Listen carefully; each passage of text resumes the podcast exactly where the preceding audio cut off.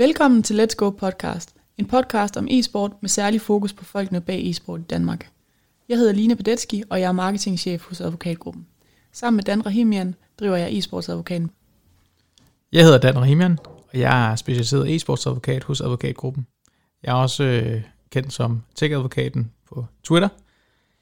Til dagligt der rådgiver vi øh, spillere, organisationer, trænere, turneringsarrangører, investorer og sponsorer inden for e-sport. Den her podcast, der går vi ud og giver jer og også os selv et indblik i e-sportsverdenen og snakker med de folk, som er med til at drive den her milliardindustri, som e-sportsverdenen er blevet til. Kom med på vores rejse med e-sport. Vi håber, at I synes, det er lige så fedt, som vi gør.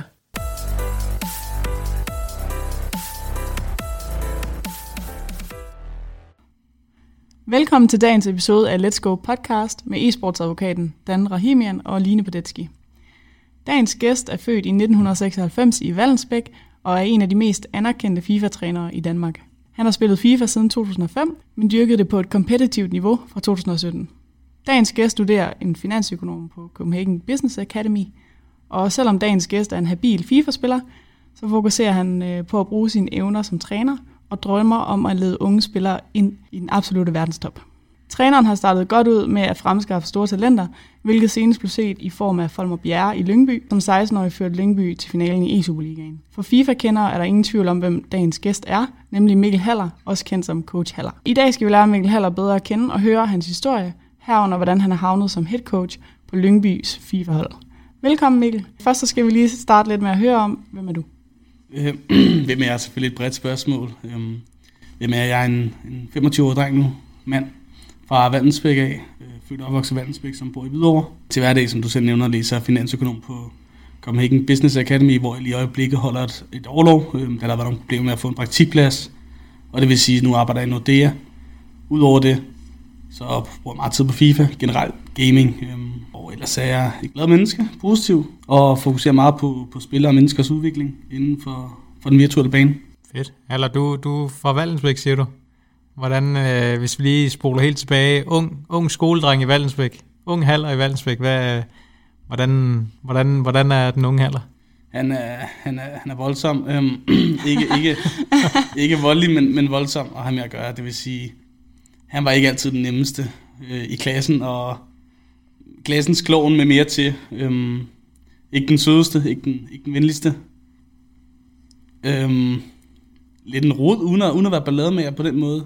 Han er, han er blevet sendt hjem nogle gange og fået ringet hjem et par gange. Og hvorfor det? Hvad, hvad, hvad skal der til for, øh, at, at du bliver sendt hjem lige pludselig? Hvad jamen har du lavet det, det, kunne, det kunne være en idrætsteam, øhm, hvor til jeg havde to super gode venner.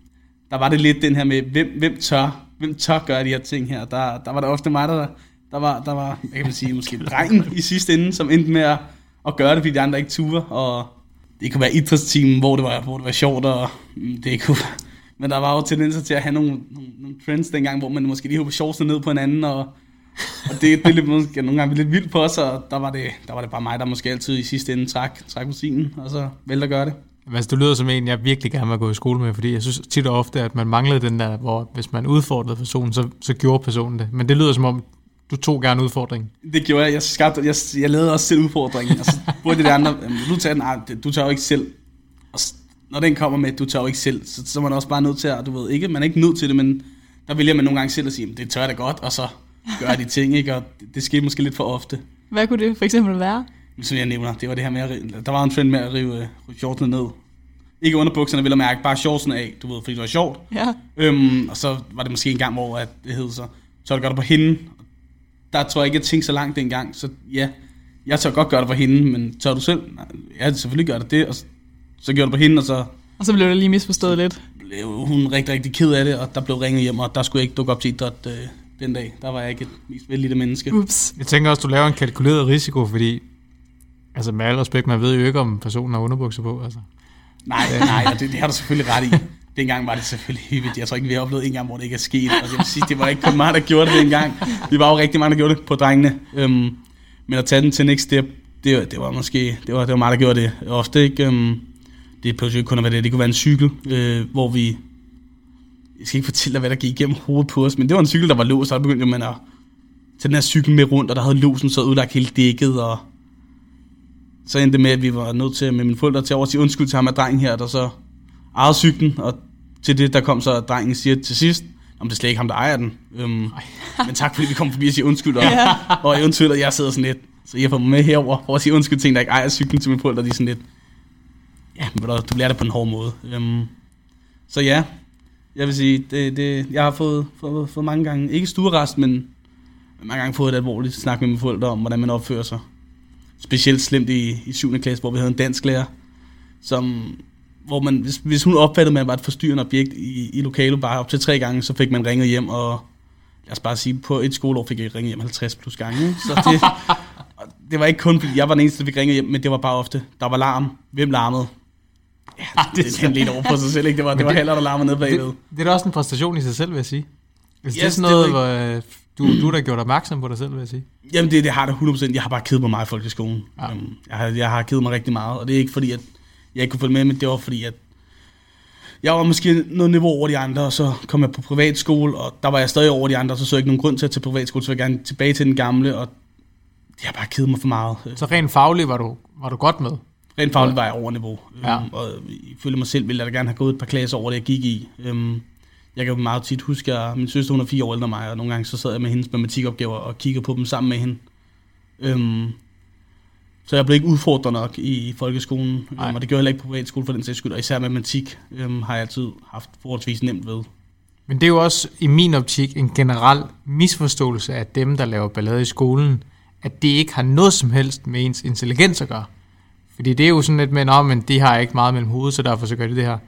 Overhovedet ikke mange af dem, jeg kender i hvert fald, nu er jeg jo selvfølgelig lidt ældre, men, men dem jeg kender, der har været nogle rødder, inklusive mig selv, er der noget godt stykke hen, hvor at man kan mærke på dem, at de har der noget mellem, altså de, har, de kan et eller andet, som andre ikke kan. Og det, det er, hvad der giver ret i. Jeg synes da i hvert fald, og man skal selvfølgelig, nu man altid selv, man vil altid gerne komme med, med undskyldninger for, at man måske har gjort dit og dat, men som du selv nævner, der har det bare været sådan lidt, jeg har måske bare følt, at det var for kedeligt for mig at sidde og følge med i noget, jeg allerede vidste, så hvad, hvad laver man? Man gider ikke sidde og lære om noget, du ved. Så begynder du at påvirke de andre, der er rundt omkring dig, og så bliver det sådan gejlet op til, til noget, der måske ikke skulle være. Og det tror jeg tit, det har været på den måde på den gang. Det kender jeg vel alle sammen. Jeg tænker også at sidde, sidde og se en præsentation, hvor man ved, hvad svaret er. Det må da være røvkedeligt. Så også, vi, nu har vi jo set det med Zoom-opkald og med Teams-opkald og sådan noget. Hvis man, hvis man ved, hvad, hvad næste sætning er, så fristes man jo også til lige at tjekke sin telefon eller et eller andet. Det kunne man nok ikke dengang, du sad i skolen. Og nej, ud fra, på, ikke fordi du er... Jeg skal ikke komme ind på din alder, Haller, men... Jamen, det, er jo, det er jo også korrekt, at dengang var der ikke noget, der hed en telefon fremme en time, og hvis man blev set med en telefon fremme ui, og så blev den taget fra en, og så fik den, man, den altså når forældrene kom over og hentede den på kontoret, ikke? Men nu skal jeg lige lave sådan en reality check. Er du fra dengang, hvor man havde det der rullebord med et V H S-bånd og et fjernsyn på, og så skulle se film, hvis der var en? Ja, det, det er. Når vikaren kom ind i klassen, og han havde det der fjernsyn med, og man bare vidste, okay, det her det bliver en god time. der vidste man altså. I dag, der ved jeg ikke, hvordan det foregår. Jeg har selv arbejdet som lærervikar. Der kan du ikke vide, at du, han kommer ind, du ved, at vi smider film på, for der, der tænder du en... en en skærm. Nu kan jeg ikke, nu ved jeg ikke, hvad det hedder, men når du tænder den her... Sådan en smartboard eller noget. Ja, noget lignende et smartboard, ja. Så, ved, så kan man sige, okay, nu sker der noget, ikke? Men dengang, der var det altså, der vidste du på gangen, da du gik ud og kiggede, hvem har vi i dag som vikar. Han kommer rullende med et fjernsyn, okay, det her, det er rullende team, ikke? Den, den glæde, man har, når man ser det, altså, når man ser læreren komme ind med det der, det kan nærmest ikke beskrive. Det er noget, der skal mærkes, og der, der er, det er lidt synd for børnene i dag, at de, de oplever ikke den glæde, man havde dengang. Helt enig. Lige præcis.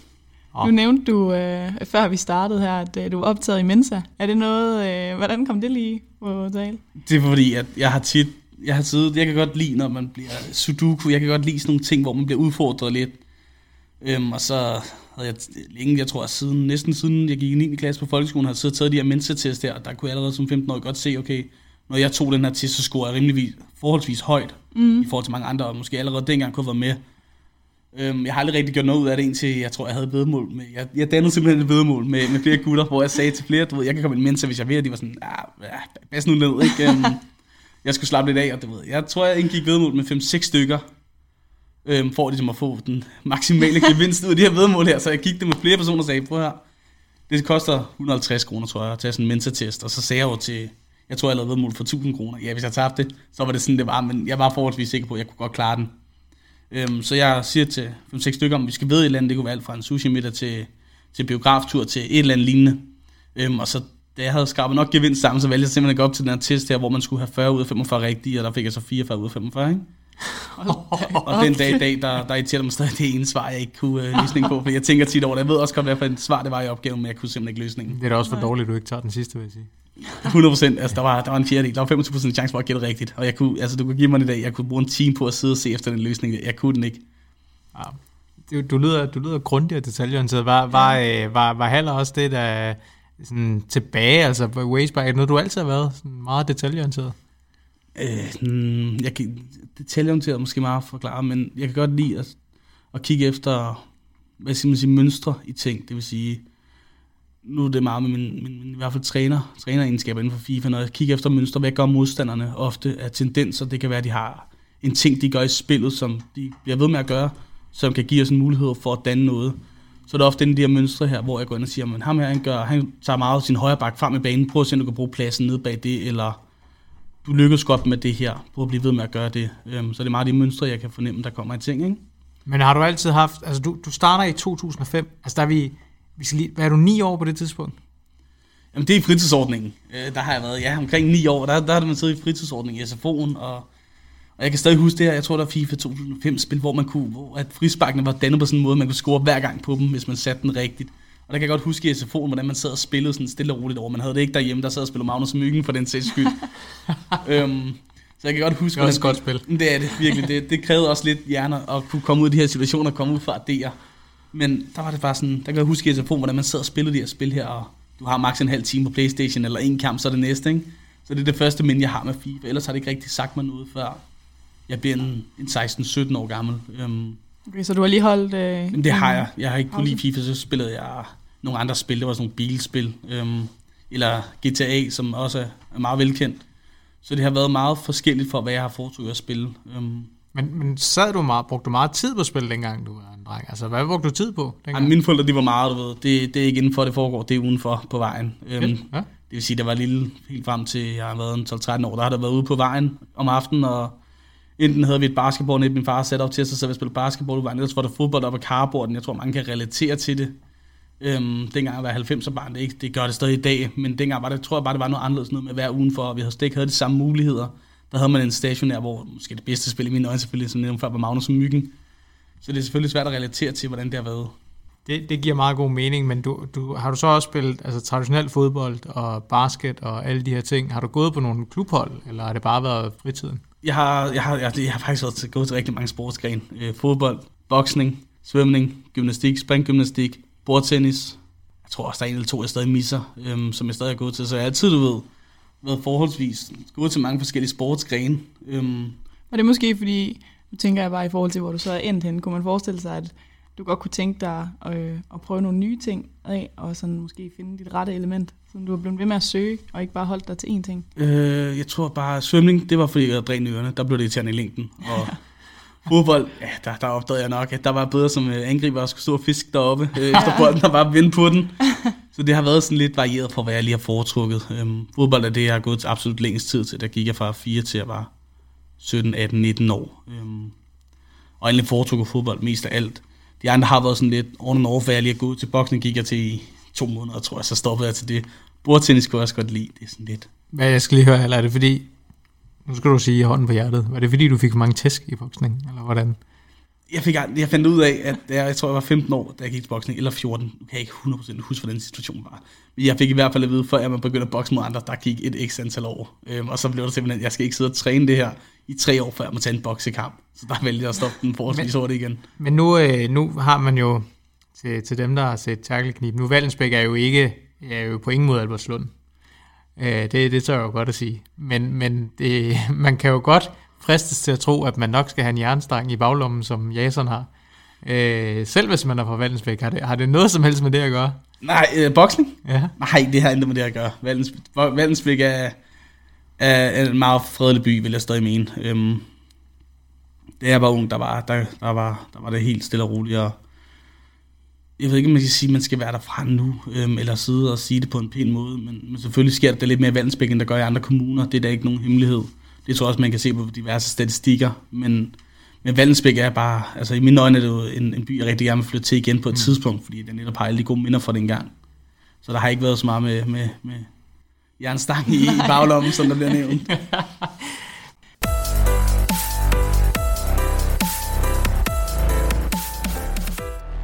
Hvad, Haller, så, så, så er du i skole, og så pludselig så, så ender du i, i C P H Vest. Ja, det, det er korrekt. Jeg, jeg gik øh, på, på Eheimsskolen i Vallensbæk, og der var, det, det var egentlig det var dejligt, som jeg nævnte før. Lidt ballade med jer, øh, lidt krudt i røven, øh, for at sige det lige ud.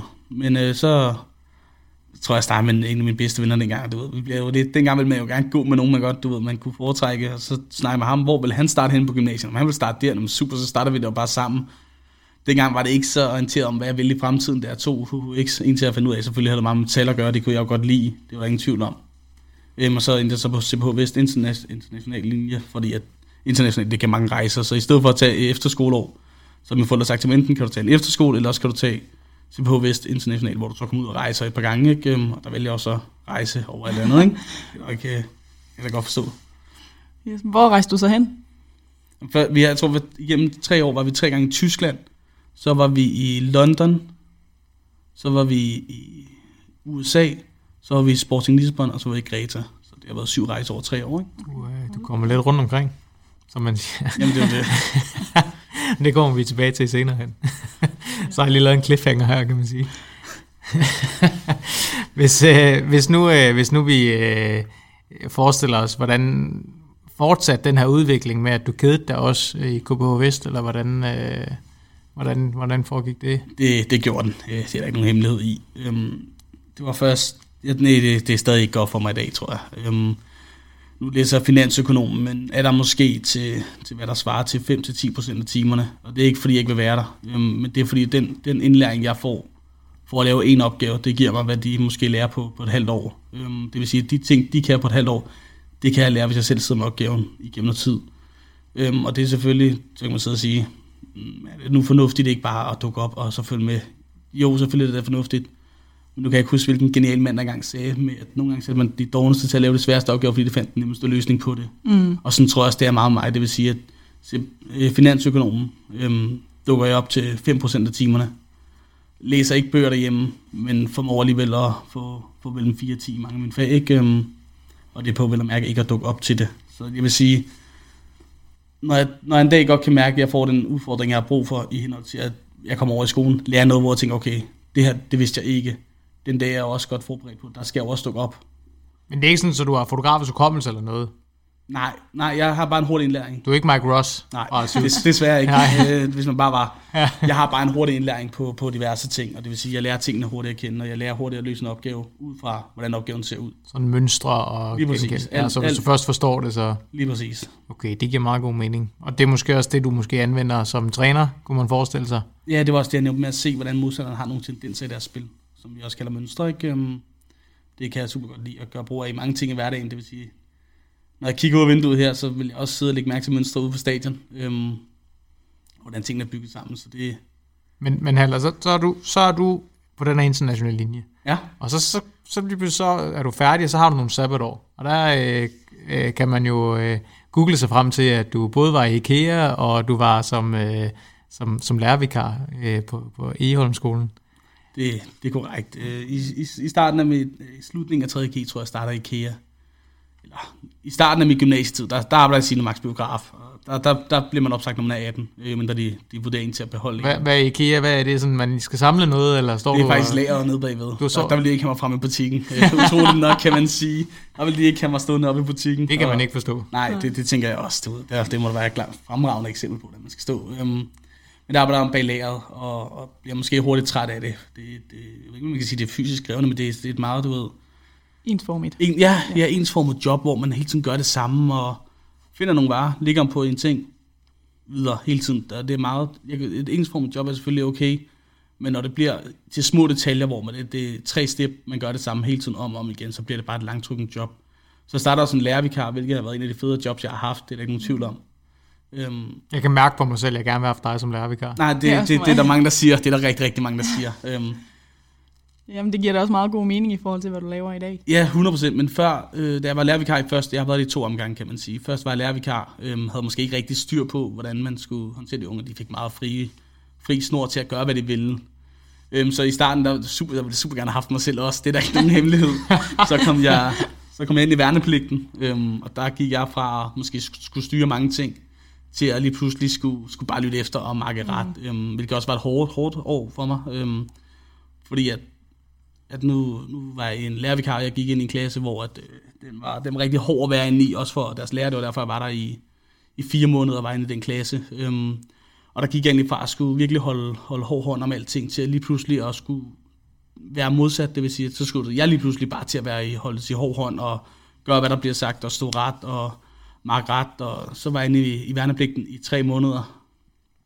Øhm, Hvordan var det? Det var det. Det var, det var, det var selvfølgelig sjovt. Det var, det var mærkeligt for mig, fordi at jeg, som jeg også nævnte til at starte med, jeg har altid været sådan lidt, du ved, Mikkel modsat alt skud ud. Jeg kan godt lide, at jeg skal, hvis jeg skal gøre noget, så skal jeg vide, hvorfor jeg skal gøre det. Jeg skal ikke bare gøre det for at gøre det. Nej, hvad stillede du sergeanterne spørgsmål? Jamen, jeg kan da huske, en, en, vi, var på, vi var på sådan en tur, øhm, hvor vi var, vi var to dage ude i naturen, tre dage ude i naturen, og der havde de andre fra mit hold af, de havde snittet i sådan en træstamme, og så lavet sådan en ansigt, og kaldt den et eller andet, og så siger vores sergeant til os, den der, den skal, du bare have, den skal I have med hjem. Og der kan jo maks stå to og holde på den her træstamme her, den vejer måske femogtyve til tredive kilo, og der, den skal vi måske have med fire til fem kilometer hjem af. Øhm, Og det her med at stille spørgsmål til ting, det kommer så i den her anledning af, at jeg siger til dem, hvorfor er det vigtigt, at den borger, vi har, lægger træstammer op på, så skal vi have seks om at bande en træstammer, der bliver bare bedt om, du skal ikke sige noget, du skal bare tige stille bare og bande en træstammer. Jeg sidder der og tænker, det er så meget nemmere at putte den oven på en borger, og løsken, ja. Så kan vi have seks. Og til at starte med, der er en meget sådan, nej, det gør vi ikke, og det, det var et dumt spørgsmål. Jamen, hvad laver han også? Det giver dig ja, totalt god mening. Det giver god mening, ja. Og så kommer han også til mig senere. Øh, jeg tror, der, vi har gået den natur lidt tid, og så kommer han over til mig, og så siger han, hvad var det, du foreslog egentlig, hvor du var nemmere, så siger jeg, du kan tage borgen, den der borg, vi har, pak den ud, på træstammen op, vi kan stå seks mand og efter, ja, det prøver vi lige, og du ved, det viser over at være meget nemmere, men lige præcis dermed, jeg skulle bare ikke stille spørgsmål derinde, og jeg kan godt lide at stille spørgsmål til alting. Ja. Øhm, det får jeg også tit at vide i dag, at hvis jeg ikke, hvis jeg ikke har forståelse for, hvordan tingene fungerer, så vil jeg vide, hvorfor. Men det er da også en meget god egenskab egentlig. Det er det, altså det, det tænker jeg da også selv, jeg kan ikke se, hvad det negative er ved det, det vil sige, hvis, jeg, hvis man leverer det, man skal, så kan jeg ikke forstå, at man lige pludselig skal ændre noget, fordi så går det jo godt. Så det er meget, du ved. Jeg skal, jeg skal forklare ting, hvis jeg skal ændre på noget. Øhm, der skal være en mening i alting. Man kan ikke bare sige til mig, bare gør det, der bliver sagt. Så hvis skal vi, jeg vide, hvorfor. Hvis vi går væk fra Full Blown Army, øh, hvor du makker ret, så hvis vi går ind til Eheimsskolen som lærervikar, var der nogen, fordi sideløbende, du startede i sytten, sideløbende må der være nogen af de klasse, klasser, du har, som må vide, hvem er Mikkel Haller. Eller jamen hvordan. Det... Det gjorde de også, og de har også, mange af dem har set mig, og det, jeg får da tit den kommentar, hvis jeg nu arbejder med min søster, og hendes mand også står, jeg får da tit den kommentar med, at øhm, nå, men øh, din bror, han øh, spiller han stadig e-superligaen, eller jeg så din bror på fjernsyn i går, og den har det tit hørt, det er da ikke, fordi det kommer som et chok for mig, når nogen siger, men jeg så dig på fjernsyn i går, eller hvordan gik jeres kamp mod det her hold i går, altså nogle gange så ved de allerede bedre, end jeg gør, hvem skal I møde næste uge, I skal møde det her hold her, om det, altså det har jeg slet ikke forberedt mig selv på endnu, altså det, det kommer som han sagde det til mig, ikke? Så det er sådan. Var det allerede dengang, hvor du var lærervikar, at folk godt kunne genkende dig? Ja, de begyndte jo lige i starten af sæson et, det var så tilbage i to tusind nitten, må det være to tusind atten-tiden. Der var jeg stadig lærervikar. Øhm. Hvordan vokser det på Haller, sådan at der er nogen, der faktisk ved, hvem du er? er der, altså jeg tænker sådan en skoleklasse, for det første er man lærervikar, så man alle kigger på en og lytter til en. For det andet, hvis de så, jeg ved ikke om man får gud eller, men man i hvert fald ser som den her.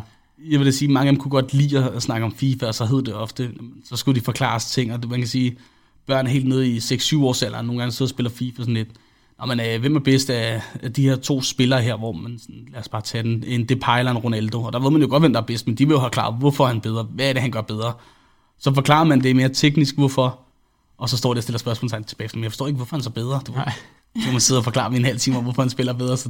Kom men hvad, er, det både, er det både drengene og pigerne, der synes, det var sjovt? Nej, det var kun drengene. Pigerne har aldrig nogensinde set noget i det. Øhm, okay. De er meget mere. De, jamen, piger og piger. De har, vi, drengene går meget op i spil og gaming. Piger går måske lidt mere op i make-up, uden at skulle ramme nogen. Det er forkert. Altså. Der fik vi sat den, øh, de rammer op med det samme. Jamen altså, det, det er sådan lidt, piger har også en anden interesse i forhold til, hvad drenge har i gaming. Der er der også piger, der spiller e-sport, er der? Det er der hundrede procent. Øhm, det skal der ikke tages tvivl om, at der er. E-sport bliver også mere udbredt blandt piger, hvad man opdager rundt omkring. Astralis har jo lige samlet deres første kvindelige. Nogle tyske klubber også begyndt at gå ind i e-sport, og Counter-Strike-hold i Danmark også begyndt at have kvindelige e-sportspillere, så der er ikke nogen tvivl om. Det vokser måske. Det vokser på, på begge parametre, og det er måske ikke lige så tabulagt, som der har været for kvinder tidligere at spille e-sport på, på et højere niveau, øhm, hvis jeg skal se, hvordan udviklingen har været. Nej. Men hvorfor, hvorfor, går du, hvorfor spiller du ikke selv? Hvorfor gik du trænervejen? Jeg har en sjov historie til alt. Det kommer igen her. Jeg ved ikke, om den er sjov, sjov, men jeg synes i hvert fald, den er. Jeg var, jeg var, jeg startede som spiller i, da jeg var toogtyve enogtyve år. Øh, måske allerede der havde jeg jo ikke indset, at jeg måske var lidt for gammel i forhold til. Øh, og der fandt jeg ud af, hvordan at, øh, at de her elitespillere, der var på holdet i Sørby, og deres træner, du ved, de fik gratis billetter og gratis ture, når de skulle til turneringer. Og jeg var sådan lidt, jeg gider da heller ikke betale for det. Øh, så det var først, da jeg begyndte at rykke til et helt andet, helt andet sted, der hed Creative Gaming, hvor de sagde, så betaler vi dine billetter til turneringer, hvis du træner hårdere. Så tager trænerrollen, vil gerne være spiller. Øh, Hvis man lige holder den lidt, ikke? Så var det mest som spiller, jeg gjorde det for. Men, men jeg begyndte så mere og mere som en her træner her. Jeg ved ikke, om jeg kunne noget dengang. Det vil jeg ikke sige, at jeg kunne. Men kaldte mig i hvert fald selv for træner. På et eller andet tidspunkt gik det bare over og blev mere trænervejen. Det jeg opdagede, okay, jeg har måske ikke de spillemæssige kvaliteter til at gøre det, og jeg har måske en vrede omkring det, som, som jeg aldrig nogensinde, hvis nogen siger, når jeg siger noget til spillerne, og hvis der er nogen, der siger det samme til mig selv, så vil jeg jo, vil jeg jo bande og svogle af dem og sige, at de skal slet ikke sige sådan der til mig. Jeg ved godt selv, hvad jeg gør. Og det er fordi, at jeg bliver aldrig nogensinde mentalt stærk nok til at sidde som spiller, og de frustrationer, der ligger i spillet, det, det, det har jeg opgivet. Så har jeg ikke tiden til det mere. Hvad, nu nævner du selv, at øh, du har været lærervikar, og du har øh, været i militæret. Bruger du nogle af de ting, som du har oplevet der sådan, som træner? Jeg ved ikke, om jeg bruger det bevidst, man kan sige. Det her med lærervikar, det gør jo også, at jeg måske er bedre til unge. Øhm, måske har en fordel i det, men det er, igen, det er ikke noget, jeg bruger som sådan. Nej. Jeg bruger det ikke. Øhm. Jeg tænker bare sådan, jeg ved sådan, i hvert fald i værnepligten, der er der mange, der sådan oplever, øh, altså man, man får nogle uddannelsesmetoder, altså man selv, der bliver afprøvet på en selv, og der kunne man godt forestille sig sådan, at for eksempel det her med autoritet, lad være med at stille spørgsmål. Bruger du også det over for spillerne? Det var ikke, nej, nej, på ingen måde. Øhm, det gør jeg ikke på, på, på nogen måde. Øhm, det brugte jeg som lærervikar, brugte jeg det meget, med det her med autoritet. Ja. Men jeg, brugte, jeg har ikke brugt det i e-sport. Øhm, jeg har det sådan lidt med mine spillere i hvert fald. Jeg ved, hvis de, hvis de er glade ude for banen, og det har, også, det har også vist sig tidligere at være en succesoplevelse, hvis de er glade ude for banen, de har styr på deres ting, og de ved, hvor det bevæger sig henad, så tager de det ofte med ind på banen. Øhm, det vil sige, man kan godt mærke på en spiller, om han er glad, han er frustreret, han er sur, han er... Okay. Der er ting, der kan ramme en spiller, som de ikke selv måske nogle gange er klar over. Øhm, så hvis jeg kan holde mine spillere glade, og sørge for, at de... De, de, de er glade og friske, og der ikke er nogen problemer ude for banen. Øhm, så har jeg også set flere gange, at de også leverer på banen og er glade for spillet, ikke? Ja. Nu, nu siger Line i introen, at du, er, at du har ambitioner om at lede nogle af spillerne til, til den absolut verdens top. Hvor, hvor kommer, hvor kommer det, den målsætning fra? Hvorfor har du lyst til det? Øh, hvorfor jeg har lyst til det? Jamen, hvad er det? Det, der, også, altså, den, det, det, der ligger i spillet, det er, at hvis, hvis de præsterer godt, så giver det også en anden kendelse både til klubben og til mig, for at en spiller som Folmer for eksempel har et finals, hvor han leverer godt. Er det Folmer, du vil have op i den verdenstoppen? Hvis han begynder at spille lidt mere, så kommer han der også derop. Det, det, det er jeg næsten ikke i tvivl om. Det er meget Folmer selv, der, der styrer, om han vil op eller ej. Fordi som man også selv nævner flere gange, hans tidligere, han har haft mere. Øhm, der nævner han vist flere gange, at han, han, skal, han skal spille noget mere. Øhm, og det, det er ikke nogen hemmelighed, at Folmer måske har svært ved at motivere sig selv for at spille x antal kampe om ugen. Nogle har nemmere ved det, nogle har svært ved det. Mm. Så med Folmer for eksempel, der er det meget det her med, at jeg skulle motivere ham til at spille hele tiden. Andre spillere, så er nogle andre punkter, så det er lidt det her mentale i det. Hvordan gør du så det, altså når du så har sådan en spiller som Folmer? Så må man sætte krav for ham. Ikke, at man skal sidde, man skal, det skal ikke være sådan, at jeg siger, Folmer, nu spiller du de her kampe, men så bliver det sådan noget, så nu er det jo ens for hele truppen, og jeg ved, mange af spillerne i truppen, de allerede nu spiller rigtig meget, så kan jeg være skrive til hele truppen, at nu skal jeg se de ti kampe eller femten kampe om ugen, hvor til jeg skal se resultater, så det ikke bare, så jeg ikke bare går efter Folmer og siger, Folmer, nu skal du gøre det, men så jeg beder hele truppen om det, fordi jeg ved, at det er jo ikke kun krævet, at Folmer skal spille de her ti til femten kampe om ugen, ud over Weekend League. Det er jo krævet alle sammen, og jeg ved, at mange af dem gør det, men så for at man ikke føler, at jeg går efter en bestemt, så bliver det hele truppen, der så gør det, ikke? Men hvad med, altså hvad med Niklas? Jeg ved godt, han er lidt ældre, men, men hvad er dine ambitioner på ham, for eksempel? Man kan sige, først og fremmest er Niklas jo kun atten år. Øh, bare for at sætte det i prioritet. Det er, det er stadig forholdsvis ung. Folmer er sytten. Øh, mange andre spillere er sytten atten år. Så Niklas er selvfølgelig stadig på en eller anden måde talent. Øh, man kan sige, om det slutter ved sytten atten år, eller hvornår det slutter, det er jo lidt svært at, svært at fastlægge nærmere. Men ambitionen med Niklas er jo også, at Niklas skal begynde at præstere. Det her med at præstere til, når det endelig gælder. Øh, jeg har jo set det fra ham i E-superligaen. Nu handler det også om at få det med på det internationale plan, øh, når de her kvalds øh, bliver spillet, hvor at de bedste spiller mod hinanden. Hvordan tror du så, nu, nu kan du sidde og forklare lidt om dem, hvordan tror du, de her spillere, de beskriver dig? Hvis de, hvis de fik at vide helt anonymt, at de skulle beskrive dig, hvad, hvad, hvad tror du så, der kommer frem? Jeg vil sige, jeg tror, det er meget forskelligt fra spiller til spiller. Øhm, nogle spillere har jeg haft bedre bånd med, nogle spillere er der måske ikke gået den samme vej med. Øhm, jeg vil tro, at de selvfølgelig siger, at jeg, jeg i hvert fald mentalt er der for dem meget. Øhm, andre gange så vil nogle af dem føle, måske, at jeg har svigtet dem på nogle punkter, fordi at de har måske haft nogle andre forventninger til, hvordan det var at komme ind hos mig. Øhm, så det er selvfølgelig, det, det er lidt an på, hvilken spiller du spørger. Øhm, jeg kan også godt selv, nu skal jeg ikke nævne nogen navne, men spiller jeg har haft gode og dårlige oplevelser med. Det er jo ikke nogen hemmelighed, at alle spillere måske ikke tilfalder mig, jeg ikke tilfalder alle spillere. Jeg vil prøve at tilpasse mig spilleren så vidt som muligt, men jeg kan ikke ændre på den måde, jeg er på, eller på den måde, jeg gør tingene på, eller jeg kan godt ændre den måde, jeg gør tingene på, øh, men det er andre redskaber, der skal komme i brug. Øhm, Hvor meget betyder det sådan, når du skal finde nye spillere? Altså, hvor højt vægter dit personlige match med spillerne i forhold til sådan deres øh, talenter? Jeg vil sige, hvis jeg kan mærke på en spiller, om det er det rigtige eller ikke det rigtige, det, det er det første, jeg kommer til. Jeg kommer til at mærke på spilleren, altså, er det her det rigtige for mig? Øh, er det det rigtige for Lyngby det hele taget? Eller i hvert fald for, for Lyngby e-sport? Mm. Øhm, passer lidt i den her filosofi med, at de ikke er, skiller sig ud fra mængden. Ja. Øhm, socialt godt sammen. Kan jeg med dem socialt? Fordi jeg ved, hvis jeg kan med dem socialt, som jeg også nævnte før, de kan være glade, og de kan have det godt, når de er i Lyngby, så er jeg næsten ikke i tvivl, om de kommer til at præstere på banen. Okay, så det er alligevel noget, der du vægter højt? Det, det vægter super højt. Jeg vil sige, det er ikke som, at det skal være, fordi man har de rigtige kontakter for at komme ind, men inden jeg tager en spiller ind, så vil jeg altid lige mærke ham af for det meste. Okay. Men det er jo en lille verden, FIFA, i hvert fald når vi tager den, den, den absolut top. Øh, er der en eller anden form for netværk, eller skal man kende nogen, eller hvordan er det? Hvad er din, og hvad er din sådan opfattelse omkring det? Jeg kan jo huske, at jeg i E-superligaen netop nævner det, du siger med at have de rigtige kontakter, og det blev taget meget, meget forskelligt imod øhm, på personer, fordi ja, det handler om at kunne kende de rigtige. Vi kan se det med Folmer. Dengang jeg hentede Folmer ind for den sags skyld, det var ikke fordi jeg kendte Folmer, jeg havde set Folmer spille en kamp mod øh, en af mine tidligere spillere, Oliver, øhm, og havde egentlig godt set Folmer, man kunne lidt, men så havde jeg ikke gjort mere fra det derfra. Så ringer til en, der hedder Jeppe Ibsen, som så er blevet anden træner over i Lyngby, øhm, hvor til jeg spørger ham lidt ind til det, øhm, og siger, men har vi nogle talenter, eller kender du nogle talenter, hvor det virkelig sådan er gode af deres alder, og, og så kommer fra Sjælland af, og gerne, du ved, nogenlunde lokale i Sjælland. Øhm, jamen, øh, der var så Folmer på daværende tidspunkt, han siger, Folmer er en super dygtig spiller, jeg kunne godt, på en eller anden måde kan jeg godt huske for dengang, Folmer han spiller mod en af mine spillere, og det var ikke meningen, at folk man skulle komme ind allerede nu og tage scenen med storm, som man siger sig har gjort. Øhm, men mere, han var et fremadrettet projekt for, for Lyngby, og for ham udviklede sig, han også var klar. Folk man kom så i spil, og på den måde, så, okay. så den måde. Det, det, giver, det giver meget god mening, men det er også bare mere, fordi at man fornemmer lidt, der er en internt øh, en, sådan i scenen, var jeg ved at sige. Der bliver snakket lidt om, at man ikke udelukkende tager dem, Øh, ikke, det har ikke noget med Lyngby at gøre, det er, det er sådan generelt E-superligaen, hvor at, der bliver snakket lidt om, at det ikke er de bedste spillere absolut, der bliver taget, at det er lidt mere det her, men der er nogen, der er ved at kritisere i hvert fald, og sige, man skal kende nogen for at komme ind. Hvad er dine tanker omkring det? Min, altså, jeg, det, du, jeg, synes, det, det jeg synes personligt, at, at der, der er forskel på, at man skal skille det vendeplanen og det professionelle planet, øhm, som jeg i hvert fald føler, jeg har haft stor succes med, de spillere jeg hentede, fordi jeg kan jo sidde og kigge tilbage og tænke, hvorfor var der ikke nogen, der hentede ham, ham, ham, ham, og mange af de spillere jeg henter. Øhm, fordi nu er vi det eneste hold i Superliga-mæssigt, der er kommet top, øh, top fire, eller top tre for den sags skyld de sidste tre år. Og det har jeg jo måske gjort for ikke at beløbe, som F C K og Brøndby har. Heller ikke, fordi jeg ikke har noget at gøre med. Øh, det er heller ikke det, der skal siges. Det er jo ikke det, vi er inde på nu. Men at hvis man går ud og fokuserer på, hvem henter du ind for det beløber, du har, så kan du også få en større kvalitet, end mange af trupperne har.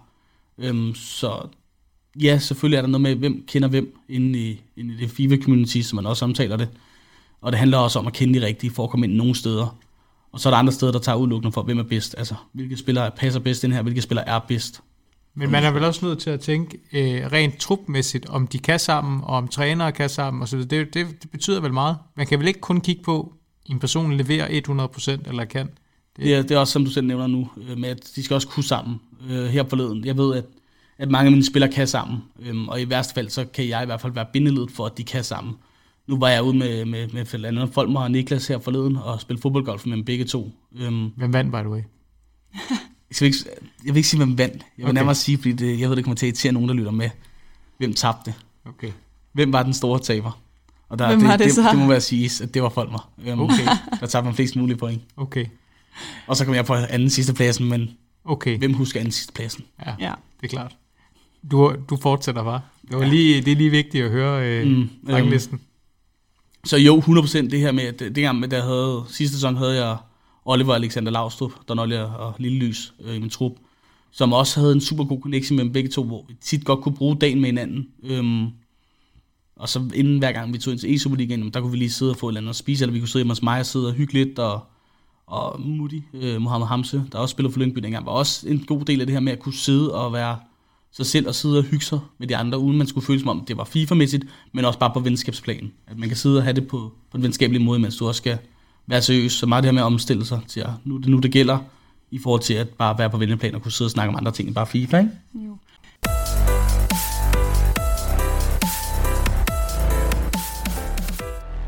Nu siger du her, at du inviterer øh, spillerne hjem til dig for mm. at, at komme lidt tættere på dem. Du, bor du selv? Jeg bor sammen med en roomie i Hvidovre nu. Okay. Er det bare åben hus? Folk de kommer bare, når at, øh, de har brug sige, for at snakke med deres træner? Jeg vil ikke sige, at de kommer bare. Det er selvfølgelig også, hvornår jeg lige selv har lyst til tid til at være sammen yeah. med dem. Men man skal, ikke, man skal se på det som om, at det, det, det, det er tyve procent på grund af, eller fyrre procent på grund af, at det, det er også for, at spillerne kan være glade. Ja. Men det er også tres procent, fordi jeg synes, de, de er nogle fede personer, mange af dem. Øhm, og jeg synes, de, de er nogle hyggelige mennesker at omgås med. Øhm, og det er jo bare et win-win, at man både kan gøre det her med, at det er hyggeligt, men også det her med, at at det, det skaber bare en connection med mig og spilleren. Øhm, der er jo også meget med, at hvis jeg skal gå ind og ændre i en spillers taktikker, jamen så skal jeg jo også stole på, at det jeg gør. Øh, og der stoler man jo ikke på en, man ikke kender, men der stoler man måske mere på en, man har en relation til. Hvis jeg kan have en anden relation end bare træner, men også ligesom være en, der vil dem det bedste hele tiden, så kan det også være, at de lytter anderledes til, hvordan jeg siger, på den her formation, eller på det her i kampen. Så de stoler på, at det jeg siger måske også kan give mening, ikke? Jo, og nu, tænker du, øh, nu siger du det her med sådan, ja, de også hænger ud øh, ved siden af af sporten. Vil du se dig selv som sådan en mentor for dem, også for andre ting end selve sporten? Er det noget, du gør noget ud af? Øh, til det spørgsmål vil jeg egentlig gerne sige ja. Jeg ser ud til at selvfølgelig være et godt forbillede, kunne hygge mig med dem. Samtidig med det, så, så er det også det her med at få dem til at være sociale klinge ind. Mm. Få dem til at være... Det er ikke, fordi de asociale ikke kan klinge ind, men det her med at ligesom få... Da Folmer startede i Lyngby, øh, for eksempel, der snakker han jo ikke med nogen fra FIFA, FIFA næsten, af dem, der var derinde. Så det handler også om at få dem til at klinge ind, og så ligesom være den her... Ikke, jeg ved ikke, man kan sige mentor, fordi det er ikke, fordi han skal være ligesom mig. Nej. Men det her med at, ligesom at hjælpe ham i gang med det hele, og hjælpe ham med at komme ind, og hjælpe ham med at få, ikke de rigtige personer, men bare nogen at snakke med, nogle værktøjer at arbejde med. Det kan være nogle spillere, jeg har snakket godt med, han kan begynde at spille mod, som måske ikke har haft den mulighed for tidligere. Nej. Så det her med at hjælpe spillerne i gang, øh, det føler jeg er en stor del af det, ikke? Det lyder til, at man sådan på, på scenen generelt har et godt, sådan, altså i hvert fald når jeg ser det ud af, ud af til, så ser det ud til, at man har sådan et relativt godt venskabeligt forhold til, til folk på scenen. Også når man ser E-superligaen, folk siger hej til hinanden og high five, og nu må man så ikke lige high five så meget gå ud fra, men, men generelt der virker til, at der er god, god stemning. Er det noget, du sådan også oplever, eller hvordan? Øh, måske nogle gange for god stemning. Øhm Jeg vil gerne bare en flok gange venner, er det ikke det, der nærmest... Det, det, ligner, det, det ligner nogle gange, at man bare er en flok venner, der det samles det. Til, altså, på det T V. Det må gerne være det her professionelle her på dagen med, at du, nu, nu det gælder. Ikke, at man ikke må snakke med modstandstruppen, men gerne have den her med, at lige om lidt skal vi spille mod jer, så du ved... Nu tager vi det lidt, lidt roligt her, og være lidt mere konkurrence med, at lige om lidt, så enten kommer jeg til at smadre ham af møde, eller også kommer jeg til at tabe mod ham af møde, så sådan allerede der at være forberedt på, at nu det, nu det gælder.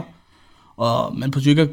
Selvfølgelig er det også fint, at man har det godt med hinanden og snakker med hinanden. Det skal der også være mere velkommen til. Men jeg vil også gerne se den her med, at lige om lidt så møder man hinanden. Eller jeg har lige tabt til dig. Jeg magter ikke lige at snakke med dig nu. Eller jeg tager hjem, jeg har tabt en kamp. Det her, jeg er for dårligt taber til at blive derinde i forhold til et nederlag. Det kunne man måske nogle gange godt mangle at se. Og det er jo, det tænker jeg også, det kommer det jo med, at sporten udvikler sig. Men jeg savner lidt den her dårlige venner, eller dårlig tabermentalitet, der også skal være ved det. Hvor man virkelig bare kan mærke på en eller anden, okay, han har tabt, han, ham skal man ikke snakke med den næste halve time. Ja, det, det kan jeg godt følge dig i. Men er der ikke nogen, der har lidt en hunderet? Øh, altså, man gider vel ikke have, have tabt det ting, og dem, der har hunderetten, de må vel prikke lidt ekstra, så, og lige nu går det jo meget godt for Lyngby, så måske man skulle starte jeg synes, internt og så sige, fra nu af, der siger du til alle spillerne, nu skal I bare pløje dem ned, eller hvad? Nå, men det, jeg kan godt følge lidt i det, med, med den der hunderet, men, men der, der, der er ikke den hunderet derinde. Det er, folk laver, går ikke over hundrede over en sejr, så var mere nede på jorden, og i uge og uge, det er også synd for dig, du tabte i dag. Men i stedet for at sige, altså, jeg er glad, jeg har vundet. Jeg vil gerne gå ud og være glad i det her studie her, hvor taberen, men hvor vinderen til bare snakker som om, det var før kampen igen, på mange ja. punkter, ikke? Mm. Og det er jo det, man ser, når de så har spillet en kamp, så står de ved siden af hinanden, og så, jeg vil sige, det er jo selvfølgelig, nogen reagerer voldsomt end andre, men, men ellers så står de og snakker, og så ender de lige med at give sådan en high five. Det ser man ikke i traditionel fodbold. Der ser man ikke lige, når rammer sig savet en... Øh, og Barcelona midt over, øh, og så ser man ikke bagefter stå og give hinanden high five i et interview.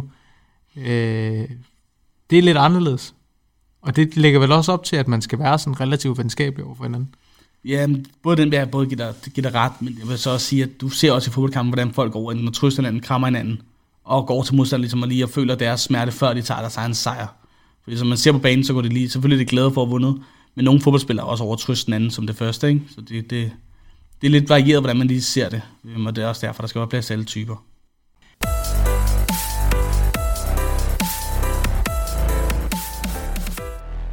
Hvordan med, Haller, nu, hvis, nu kommer vi sådan lidt ind på dit personlige plan igen. Hvis, hvis, dine, hvis dine forældre nu her skal beskrive dig, hvordan, hvordan beskriver de dig lige nu? Øhm, bredt spørgsmål. Lige nu, øh, der vil de beskrive mig som mere eller mindre værende aktiv. Øhm, fordi at, hvis du har spurgt dem for seks måneder siden, så har de sagt, eller det havde mine venner nok mere sagt, øh, den her asociale person, der sidder inde bag lukkede døre, og spiller dagen lang og bare spiser, hvad han vil-agtigt. Det er måske et år siden, det har været, ikke? Øhm, hvorimod det selvfølgelig har taget en ændring her det sidste halve år. Hvis jeg kommer op og træner på daglig basis, så gør jeg også det. Øhm, men ellers er det også korrekt at spille. Jeg bruger også meget tid foran computer. Øh, det er der ikke nogen hemmelighed i. Og det er jo, det er jo bare blevet en del af det, at være mig. Øhm, hvad er det for en rejse, du har været igennem, eller? Hvor lang tid havde vi det, det her? det, har været, det har været en rutsjebane. Øhm, Fra siden øh, gymnasietiden har det været en rutsjebane. Øhm, hvordan jeg har trænet, stoppet med at træne, fordi at så gik det galt for mig med et brækket håndled, brækket kravben, brækket kravben. Kørt galt i militæret, så jeg røg ud af det også. Så det har været en rutsjebane, der er gået op og ned. Øhm, så efter militæret, der havde jeg givet lidt op. Ikke på livet, men bare sådan lidt op på mig selv, tror jeg. Hvortil jeg tænkte ikke rigtig over, du ved. Jeg, jeg var mig selv, jeg spiste, hvad jeg ville, jeg gjorde, hvad jeg ville.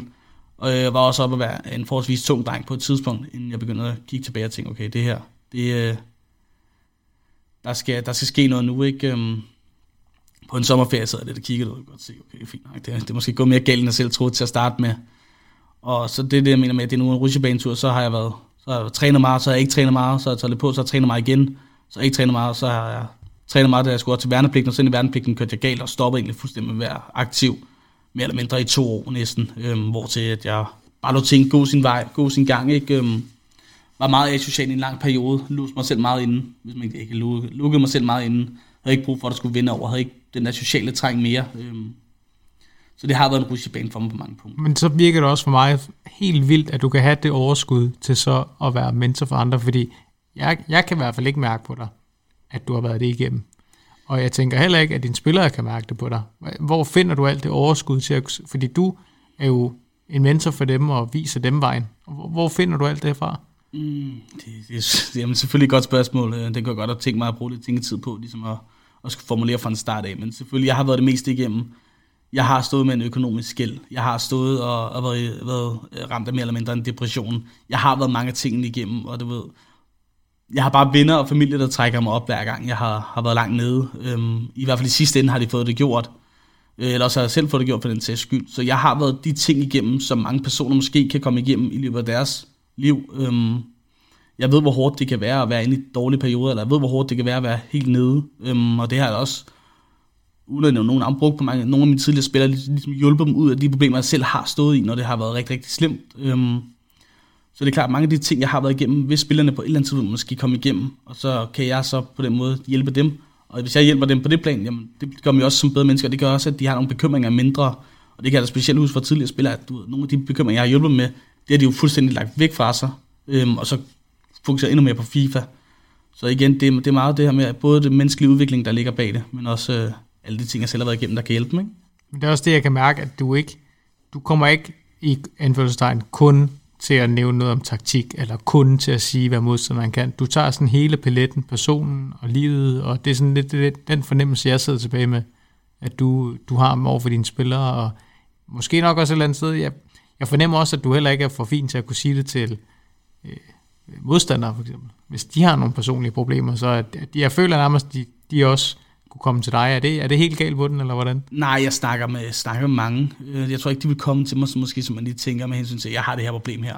Men det er da klart, hvis der er en, der kommer til mig og snakker med mig, så vil jeg altid stå med åbne arme og sidde og byde dem velkommen ind, og så prøve at se. Jeg kan i hvert fald snakke dem. Det gør jeg stadig også med mange personer uden for min egen truppe af, som jeg, så jeg i hvert fald hjælper som den måde, jeg kan. Netop, som jeg også nævnte, for jeg har stået i deres situationer på en eller anden måde. Det er der ikke nødvendigvis mange, der har. Der er nogen, der går igennem livet, hvor de slet ikke oplever det her. De har måske nogle andre downperioder. Men mange af de downperioder, jeg har været, er måske noget, den generelle menneske bare kommer til at opleve på et eller andet tidspunkt. Og på den måde kan jeg hjælpe dem med at komme hurtigere over det, ikke? Også fordi jeg var, jeg var nede i et dybt hul øh, i en periode, ikke? Øhm. Var det, var det, og du siger, det var familie og venner og sådan noget, der var med til at trække dig op. Har du nogensinde brugt gamingen til at kunne, til, som frirum eller noget som helst? Jeg har brugt gaming til at komme væk lidt fra det hele. Ja. Det er en anden måde at svare det på. Jeg har ikke brugt gaming til at hive mig selv op. Jeg brugte det på at komme lidt væk fra det hele. Glemme lidt hverdagen og smide alting væk. Øhm, bekymringer. Der var ikke nogen bekymringer, når man sad og spillede. Der var det jo et, et helt andet sted. Øhm, mere eller mindre en fantasiverden, øh, hvis man kan sige det sådan, hvor ting ikke er virkelige, men hvor du egentlig måske ikke er god til noget. Så jeg har brugt gaming til at pakke mig lidt ned. Det tror jeg, der er rigtig mange, der kan relatere det, til. Det tror jeg også, der er rigtig mange, der ja. kan relatere til. At du ved, alting måske ikke er glade, eller alting ikke er godt, men at de bruger gaming til at komme lidt væk fra det hele. Øhm, det, det, det er da ikke nogen hemmelighed. Det har jeg da brugt det til. Og det gjorde jeg specielt meget i, i efter at være gået i gymnasiet, inden jeg startede på finansøkonom. Jeg gik på H A almen i, i en lang periode, hvor at jeg kom til start tredje semester, før jeg godt kunne se, okay, jeg kommer ikke igennem det her, hvis jeg ikke åbner en bog. Og på det tidspunkt, der, lad os bare sige, at min, min døgnrytme hed så, at jeg gik i skole, kom hjem, sov med det samme fra, fra fjorten til, til treogtyve, øh, stod op klokken treogtyve, og var vågen, spillede natten, gik i skole igen klokken, klokken otte næste morgen, kom hjem klokken femten, sov til klokken treogtyve. Sådan havde jeg alligevel en, en tre fire måneder med, hvor jeg godt vidste, det var, det var langt ude. Øhm, det er ikke nogen hemmeligheder. Det var blandt andet det, der var med til at skabe den økonomiske gæld, fordi hvis jeg ikke arbejder med, hvordan får jeg så penge, så er der S U-lån. Så det er klart, det er noget af det, der er med til at skabe det her med at være en ustabil person. Øhm, og det var også derfor, at være nede i et sort hul. Det var blandt andet den periode, hvor jeg virkelig bare ikke har styr på, på tingene. Ikke? Øhm, heldigvis kommer over det i dag. Hvad vil dit bedste råd være til en, der sådan er lidt i samme situation lige nu? Jeg vil sige, jeg vil sige man kan godt tage fat i venner og familie, men det synes jeg bare, det, det oplagte svar, som man altid kommer med. Mm. Øhm, men det her med egentlig måske mere eller mindre at finde sig selv på en eller anden måde. Man stille sig selv de her spørgsmål, er det det værd, er det, det værd ikke at se din familie, er det det værd at sidde indenfor? Hvor meget man egentlig mister på det, hvor meget socialt du mister, hvor lidt du ser dine venner. Øhm, lejligheden ruder mere og mere, for det har du heller ikke lige trængt til, fordi du spiller, sover, laver mad eller går i skole. Øhm, så det her med at hele tiden stille sig selv de rigtige spørgsmål, er det det værd? Øhm, Jeg er ingen tvivl om, at det er noget, man skal bearbejde. Det er ikke noget, der bare lige tager fra et tidspunkt til en anden, eller en samtale kan hjælpe på. Det her med, at ligesom, når vennerne begynder at søge op til en, eller spørge, at er alting okay, det, det er der, hvor man burde, burde sige, okay, nu, nu sker der et eller andet. Fordi hvis de kan mærke det på en, så er det også fordi, at der, den ikke er helt, øh, helt god. Ikke? Ja. Vil du sige, at det sådan er noget i den periode, der også har gjort, at du er blevet sådan en god træner? Altså så, hvis du har brugt så mange timer på at, at spille, er det noget, du sådan bruger nu, at altså, du virkelig har fået lov til at gå i dybden? Nej, dengang var det jo spil for at komme væk. Det var ikke spil for at blive bedre. Okay. Jeg vil sige, det har hjulpet med spillerbehandling, spiller, kendskab til spilleren, mm. mærke dem af, hvordan de er.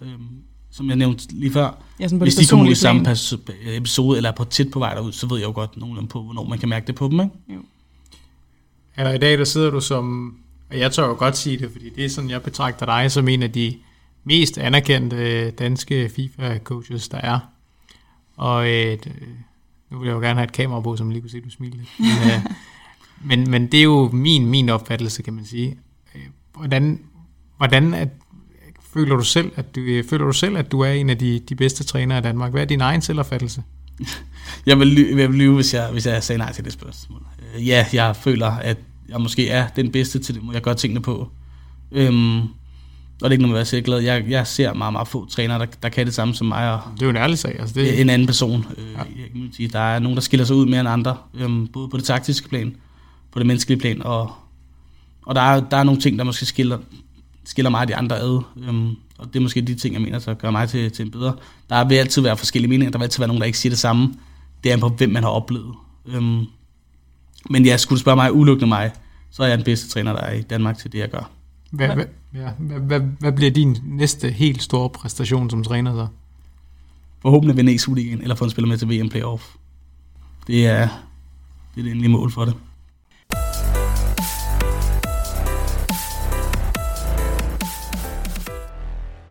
Man kan sige, øh, det, det jeg øh, stusser lidt over, det er, hvor lang tid, hvor lang tid vil det her fortsætte?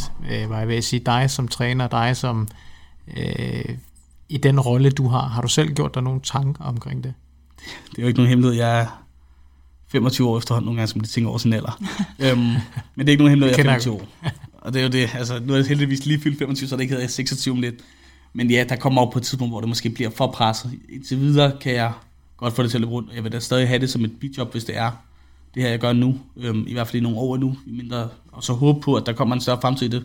Det vil også være ærgerligt at stoppe nu, og så om to år, så er der noget, noget mere i det, eller om tre år, om fire år. Så jeg vil gerne holde det på et, et tidsspor, hvor til jeg altid kan, kan vende tilbage. Øhm, men der er ikke nogen hemmelighed om, at uddannelse og job når mig også snart. Øhm, og ja. det, det må man også bare acceptere, at det bliver første prioritet, men hvis jeg kan holde det her ved siden af, på, på samme niveau. Måske mindre tid i hverdagen til at selv at spille FIFA, men det er måske ikke der, jeg gør det allerbedst. Jeg skal bare kende spillet godt nok. Men at jeg kan holde det her på et tidsplan, hvor jeg godt kan tabe lidt ned på det, sammen med at have et job. Øhm, og så have et job, der måske er forstående over for den situation, jeg står i. Nu er E-superligaen heldigvis ikke på en onsdag klokken ti om morgenen, men oftest efter sytten, mm. øhm, som gør, at jeg har muligheder for at kunne, kunne fortsætte noget nu. Ikke? Er det drømmen at leve af det? Ja, uden tvivl. Øhm, man siger ofte, at man skal finde et arbejde, man elsker at lave. Øhm, og det, det her det er et arbejde, jeg elsker at lave øh, på mange punkter. Tror du, det er realistisk, at det sker altså sådan inden for den nærmeste fremtid? Man kan sige, jeg håber. Jeg tror det ikke. Jeg håber det. Og det er også derfor, jeg siger, at inden for nærmeste fremtid vil jeg beholde det som et bidjob ved siden af det, jeg laver. Ja. Øhm, og have det som et second job, øhm, fordi jeg netop nyder det så meget. Men om der går ti eller femten år, det kan man jo ikke sige. Øhm, og hvor jeg står hen der, det kan man heller ikke sige. Nej. Hmm. Nu nævner du sådan, at, øh, at det er en udfordring, det her med, at man også har andre ting ved siden af. Er der andre store udfordringer sådan i dit job som træner? Øh, som med ting ved siden af? Ja, jamen sådan generelt, som du oplever i hverdagen som en udfordring. Nej, øh, jeg synes ikke, jeg synes ikke, der oplever det helt store, ikke i forhold til, hvad jeg lige kom i tanke om på, på nuværende tidspunkt, at der skulle være nogle store problemer med, med ting. Øh, som sagt, det skulle kun være tiden indhenter os alle jo, ja. øh, som skulle være primært det, der, der skulle gøre, at jeg ikke skulle være træner. Øh, så er der det her med tid til alt og alle. Tid er noget, man oftest kan skabe. Der er nogen, der har presset på deres jobs og arbejder halvfjerds timer, og også har nogle børn at se til. Der kan man forstå det. Ja. Jeg er bare femogtyve lige nu. På et eller andet tidspunkt skal jeg vel nok have børn og koner og så videre. Koner? Koner. Det det? Koner, koner kunne det også være fedt at have. Det synes jeg lige, du sagde. Nej, heldigvis ikke. Okay. Heldigvis ikke, men på et eller andet tidspunkt skal jeg også have det. Og det, det kan komme altså det kan komme om et år, det kan komme om fem år. Måske ikke lige konen, så er man jo gift, men det kan komme, når det kommer. Jeg har ikke travlt med at søge den. Men nu hvor vi er i den her boldgade, eller man kan jo næsten ikke undgå, og, altså du, jeg fornemmer, at du bliver genkendt. Kan det, kan det, altså bliver det genkendt, når du går ud på gaden? Har du oplevet det på noget tidspunkt, hvor der er et eller andet, der stopper dig op? Nej, ikke, ikke mig, men jeg har da været i, i, på Bakken øh, med Niklas, min anden spiller, og far til Østyn, som spiller Astralis, hvor de i hvert fald er blevet genkendt. Øh, der var jeg ikke lige desværre meget, der blev genkendt, så jeg kunne ikke stå med det der store smadresmil og sige, hey, det er mig, de snakker til. Men jeg oplever, at folk bliver kendt, også, øh, også andre gode venner har mistet lidt lys fra Brøndby, som også bliver genkendt på gaden. Øhm, så mange gør. Men jeg har endnu ikke prøvet at gå ind på, på, på den tilskydning klub om natten og sige, hey, det er Haller, han træner i Lyngby e-sport. Det har jeg ikke prøvet endnu. Er det noget, er det noget, du tror, du kan bruge proaktivt øh, for ligesom at, at hive nogle fisk i landet, hvad vil jeg sige? Nej, ved du hvad, det, det, jeg tror, Arke lavede et rigtig godt interview engang, hvor han sagde, hvordan det har været tabu tidligere at bruge i hvert fald FIFA, men jeg tror ikke, det er et sted, hvor man siger nu, hey, jeg spiller FIFA, skal du hjem og se mit spil derhjemme? Altså, det gør man jo ikke med spillet. Skal jeg vi tror, arbejde på de scoretricks? Ja. Jeg vil sige, jeg tror ikke, det er der, vi er endnu, at det, det ligefrem kan, kan give, kan give må man sige, piger, øh, kvinder, som sidder og tænker, hold kæft, han er FIFA-spiller, han er eddermed med, one of a kind. Jamen, har du mødt, hvad har du, hvis du møder nogen ude, når du møder dem, har du, har, hvordan reagerer de, når du, når du fortæller, hvad du laver? Jeg har ikke mødt nogen, der skubber mig væk på grund af det. Øhm, det, er ikke, det er ikke mit førstehåndsindtryk at skrive i, i en besked, hey, jeg er FIFA-træner. Jeg siger på det, nej, det er ikke et førstehåndsindtryk. Det er noget, der selvfølgelig bringes op, jo længere ind man kommer. Jeg har gjort mange af mine ting, du ved. Jeg har adskilt FIFA meget fra det sociale, det vil sige, at min, min Twitter er primært til, til FIFA. Min Facebook er mest uden for FIFA, men også delvis FIFA. Og min Instagram, det er meget begrænset, hvad der kommer ind af FIFA der. Øhm, Hvorfor gør du det? Det er bare for at holde ting adskilt. Jeg prøver ikke at have alting som et stort. Det er lidt, ikke at leve et dobbeltliv, men det er det her med bare at holde to ting adskilt. Det vil sige, ligesom nogen har en arbejdstelefon og en normal telefon, så har man arbejdstelefonen til arbejde, når du har telefonen til normal. Sådan har det lidt også med mine sociale medier. Den her er primært til, det er fint nok folk følger mig, men det er ikke der, hvor jeg kommer til at lægge FIFA-ting op. Øhm, det er ligesom den telefon, du har på arbejde. Fair nok, folk skriver en mail til dig, men det er ikke sikkert, du svarer, når du er fri. Så har du normalt telefon, hvis folk virkelig lige skal i kontakt med dig, eller hvis nogen folk lige skriver til dig, kan du godt lige svare, men primært har du delt det op, ikke?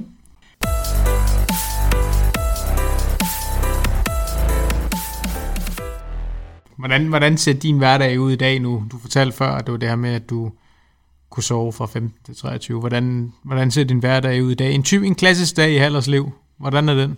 Øh, lige nu her i coronaperioden, øh, og nu nævnte vi jo før, at jeg ikke går så meget i skole igen, øh, fordi jeg netop kan, kan de fleste ting, vi kommer igennem, og nu har overlov. Det vil sige, at jeg tilpasser meget mit arbejde. Øh, I aften skal jeg for eksempel arbejde fra atten til toogtyve, og i morgen skal jeg på arbejde fra... fra ni tredive til tretten tredive, som jeg kan sige. I dag går nok til tidligere i seng, øhm, men hvis jeg ikke skal noget dagen efter, så er jeg meget der med at stå op ved en elleve-tiden. Øhm, gå i seng ved en et-to-tiden. Så. Det. Hvor meget tid bruger du sådan i hverdagen på at analysere andre spillere, og sådan i forhold til rekruttering af nye spillere? Ikke ikke, lige nu føler jeg, at vi er rigtig, rigtig godt, eller rigtig, rigtig godt, godt, godt besatte i Lyngby af spillere. Jeg føler ikke, vi står og skal ud og hente en ny en lige om lidt, fordi vi står og skulle mangle en. Nej. Øhm, det vil sige, at de spillere, jeg har lige nu, det er også simpelthen, jeg tror på, at kan vinde E-superligaen i denne sæson. Niklas og Folmer, eller Freddy eller Lars. Øh, næste sæson, der har vi en, der hedder Anders Juhl med, som også kan gå under og være en stor trussel, og det er det, jeg mener med, at der har Folmer forhåbentlig også udviklet sig endnu mere, hvis han finder en, en større lyst til at skulle udvikle sig, for der er ikke noget, der sætter grænser for ham. Øhm, og Niklas det samme, han bliver også kun bedre. Freddy det samme, Lars det samme. De bliver jo kun bedre og bedre, og det vil sige, hvis jeg kan komme anden plads med dem, hvorfor skulle jeg ikke komme på første plads næste sæson? Ja, okay. Så jeg har ikke den store behov for lige nu at gå ud og finde de her spillere for at lede tilbage spørgsmålet lige nu. Ja. Eller analysere, hvilke spillere, der kan være potentielle, fordi lige nu har jeg en, en trup på fem mand, som er det maksimale, man må have, ikke? Okay, men... Så næste spørgsmål så at opstarte noget akademi. Okay. Øhm, hvis jeg nu øh, havde en drøm om at skulle være den helt øh, store e-sportspiller, hvad ville jeg så skulle gøre, for at du skulle lægge mærke til mig? Det handler om, hvor meget du præsterer. Øh, man skal selvfølgelig se, at man kan præstere, ellers kan, kan alle jo komme og skrive til mig, hey, jeg vil gerne være e-sportstjerne. Ja. Det er jo ikke det, er ikke det jeg beskæftiger mig lige nu i hvert fald, og skulle gå ned og tage de her, der måske slet ikke er der endnu, til at gøre dem til det. Det er jo ikke der, jeg er lige nu. Det er på et senere tidspunkt, et senere stadie, man kommer til at fokusere på det. Det er der ikke nogen tvivl om. Men lige nu, der, der skal jeg selvfølgelig se nogle resultater og se noget spil, hvor jeg kan sidde og sige, okay, han spiller hamrende godt, øh, ham er der potentiale i, eller han præsterer godt, øh, og der er mange muligheder for at vise sig frem. Er det sådan ja. sociale medier, eller er det bare generelt? Ja, blandt andet, men det her med, at at Twitter går man meget at kigge på og siger, okay, jeg, nu fandt jeg her en, en tolv-årig på Twitter, mm. øh, super dygtig spiller, som havde ramt sin første Elite et, det var syvogtyve øh, vundne kampe og tre tabte, hvor det helt som bliver svære og svære modstander. Det er jo det er super flot, at en tolv-årig allerede kunne gøre det. Og så er det jo klart, så lægger jeg mærke til det på Twitter og ser det, og så tænker okay, helt klart potentiale, fordi jeg tror, han er måske en af de eneste to eller tre stykker, hvis han ikke er den eneste, der kan gøre det i hele Danmark. Okay. Så er det klart, så har han en interesse, og så er det der, man kigger. Ikke? Så hvis jeg ser nogen På, på Twitter lægge noget op, hvor man sidder og tænker, det her det virker lovende, eller det virker spændende, eller det kan noget, det han gør nu, så er det klart, så er det det, man søger. Så det er sådan lidt et krav, at man er aktiv på Twitter og viser sine resultater frem? Ellers bliver man frem. Ikke fundet frem, nej. nej. Der, kan, der kan jeg mærke, at jeg bliver sådan lidt, fordi jeg, når jeg sidder og spiller FIFA selv, og jeg endelig har tiden til at sidde og spille FIFA selv, hvis jeg taber til en tolv-årig, det er jo typisk mikrofon på, og sidder og håner en lidt. Der kan jeg mærke på mig selv, at øh, den, den der rammer dybt. Det gør den godt nok. Der er ikke nogen, der skal snakke til mig lige de næste ti minutter, når, hvis jeg taber til et eller andet, hvor jeg kan fornemme, at det er et barn. Og det er det jo. tolv år, der er man et barn. Men hvor er de bare dygtige? Hvor er det vildt, hvor dygtige de er? De, det er jo helt... Jeg, jeg kan slet ikke forstå, hvordan man kan være så dygtig til, til, til et spil som, som i den alder. Og det er jo helt vildt. Kigger du også på så unge spillere allerede nu? Ja, det, det gør jeg. Det er ikke nogen hemmelighed, at man... Klubber er hurtigere ude. Øhm, de er hurtigt ude til at tage, tage de store talenter, og det er klart, så skal man også selv være det. Så ja, jeg kigger på alle aldre. Øhm, og en tolv-årig for et lokalområde, det, det, det kunne vel ikke passe bedre end til en, en historie om en klub som Lyngby. Nej. Hvad gør man så for at sikre sig sådan en spiller? Lover man dem noget, eller er man bare på kontrakt allerede? Så vidt jeg ved, øh, at er meget bekendt, så er der noget med, at man ikke må skrive kontrakter, før man er et x-antal år. Jeg kan ikke huske, om det er tretten eller femten øhm, år, man skal være, før man skriver under på en kontrakt. Så det er klart, lige nu kan jeg jo godt skabe en relation til ham. Jeg imødekomme at være flink og så sige, at jeg har egentlig interesse i at have dig, når det er, du bliver gammel nok. I så fald, han også vil det. Så som I selv nævner, man skal, man kan, jeg kan ikke skrive en kontakt med ham. Det vil sige, alle klubber er i frit fight om at få ham. Okay. Jamen, altså jeg det, i hvert fald. Der kan jeg lige, inden vi kommer ud på et tidsspor, sige, at vi jo i traditionel fodbold kan man ikke. Men nej. I FIFA, der er vi ikke reguleret, så øh, I skal bare frem med, vi skal bare frem med den fiskestang her, eller så er der bare en af Juve Milan. Jeg tænker også, det kan være lidt farligt, hvis man viser interesse for en spiller i den alder, og så andre klubber også får øje på spilleren. Ja, selvfølgelig. Jeg tror kun, der er to klubber, der har en spiller på tolv år. Lige nu er det så R to og Trick, der har det inden for FIFA, som er to organisationer. Og det er klart, det begynder jo også at tegne sig et, et, et signal på, at jeg tror, for, for fem år siden havde jeg ikke set en tolv-årig spille FIFA nej. På den måde, som de gør i dag, eller... leverer de resultater, de gør i dag, hvor de kan kæmpe med det bedste. Så det er klart, når andre klubber er tidligt ud, så må vi også begynde at være det, ikke? Mm. Øhm, og det tror jeg også bliver det til store fokuspunkter for Lyngby af, at vi skal udsats på de unge. Du, du kender øh, FIFA-scenen og spillerne ret godt. Hvis nu vi øh, siger, øh, Haller, du er landstræner i dag, hvem, hvem udtager du? Så vil jeg udtage følgende fem. Fatih Öztin, Marcus, Marcus også, Emil Skifter, Oliver Roberts, og så har den sidste været sådan til en gen, øh, hvor jeg nok ville ind med at gå med. Og nu er det fordi, at du spørger mig, øh, så havde jeg nok gået med Lille Lys, ikke? Den vil der være diskussion om og debat om.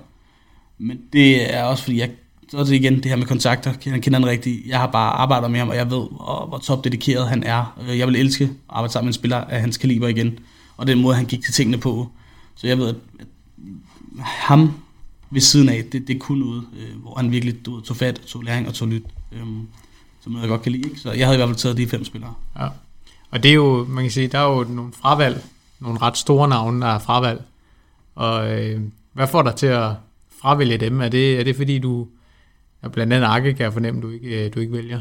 Øh, det, det, nu, nu kigger jeg på det, som du også nævner. Der kigger jeg på, at der er et, et system, der rangerer de bedste FIFA-spillere i verden. Øhm, og der vil jeg sige, at det, de fem, jeg nævnte, det er også de fem højeste på det system. Øhm, så hvis jeg skal ud fra et system om at sige, at de fem bedste internationale til de her internationale turneringer, hvor man også møder internationale spillere, så er det de fem, der er klart det bedste. Øhm, og det, det skal det også belønnes for. Øhm, Oliver er kommet top tre den sidste. Det er alle samtlige Europas bedste spillere, der er med i den. Der er kommet top tre. Emil Skifter er kommet top seks i den. Markus er kommet top seks i den. Farti har haft andre bedre turneringer øh, ud over den, men det er bare for at sige, at det, det er de spillere, der er klart det bedste. Øhm, og derfor synes jeg også, de bliver de belønnes. Nu er landsholdet så også udtaget på en anden måde med, at man skulle udtage det før, måske den her kval. Men som jeg også ser det, som de stærkeste spillere, så er det de fem. Ja. Hvordan med Dennis, lands, altså landstræneren, bare lige sådan til, til den almindelige, hvem Dennis er. Er det, er det en, oplever du, at han for eksempel kunne finde på at ringe til dig og spare med dig, eller har du nogen kommunikation med ham? Eller? Nej, øh, jeg har ikke kommunikation med ham. Nej. Jeg har meget respekt for den person, og den måde han gør det på. Fordi han lærer sig netop ikke berøre andres holdninger eller meninger om, hvordan han udtager sit land. Så han udtager det, han mener, det skal man selvfølgelig have respekt for. Der er ikke andre, der skal begynde at sidde og sige, hvorfor gjorde du ikke det? Nå, men det kan også godt være, at du gør det. Han tager dem, han mener har fortjent det, og det skal man også respektere, at det er den måde, han gør det på. Det skal han også have fuldt velkommen til.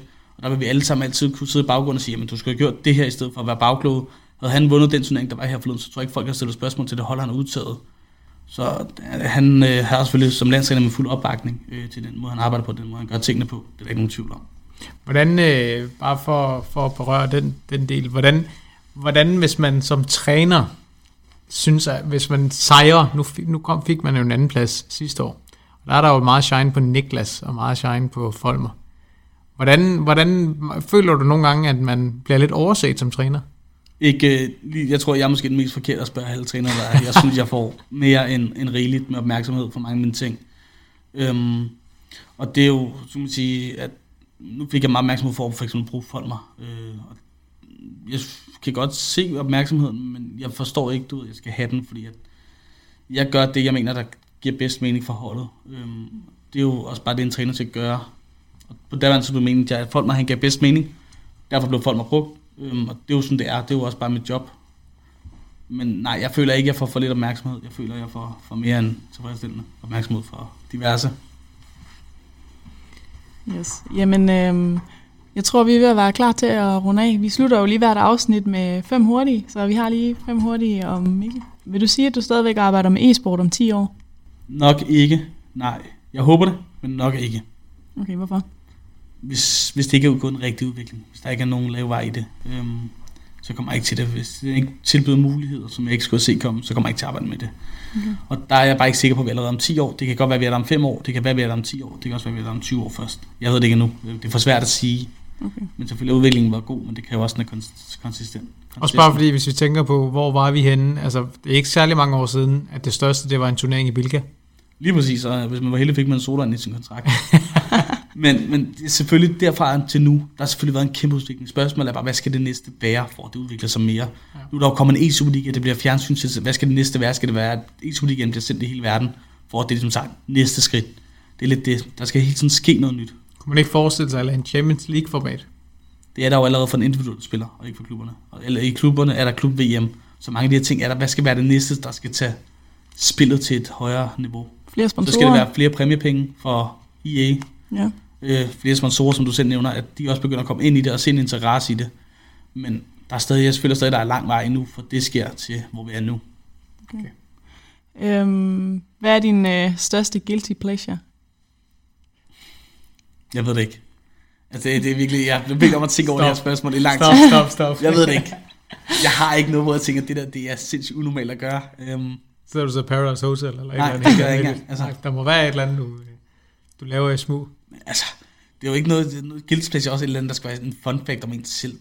Så ser jeg Simpsons, men det er jo ikke en guilty pleasure at se Simpsons. Altså, det er der vel formentlig mange, der ser stadig.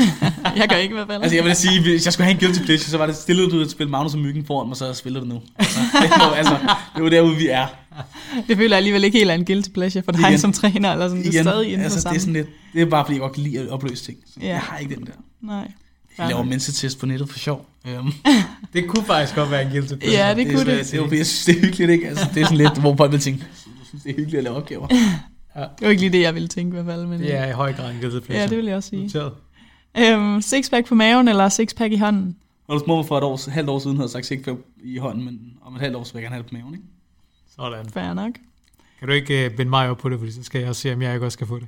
Jo, hvordan vi kan, vi kan holde at tage det ud af mål. Ej, nu ved jeg, at du efterhånden er begyndt at løbe en del, ja, det, så ja, det kan da godt være realistisk.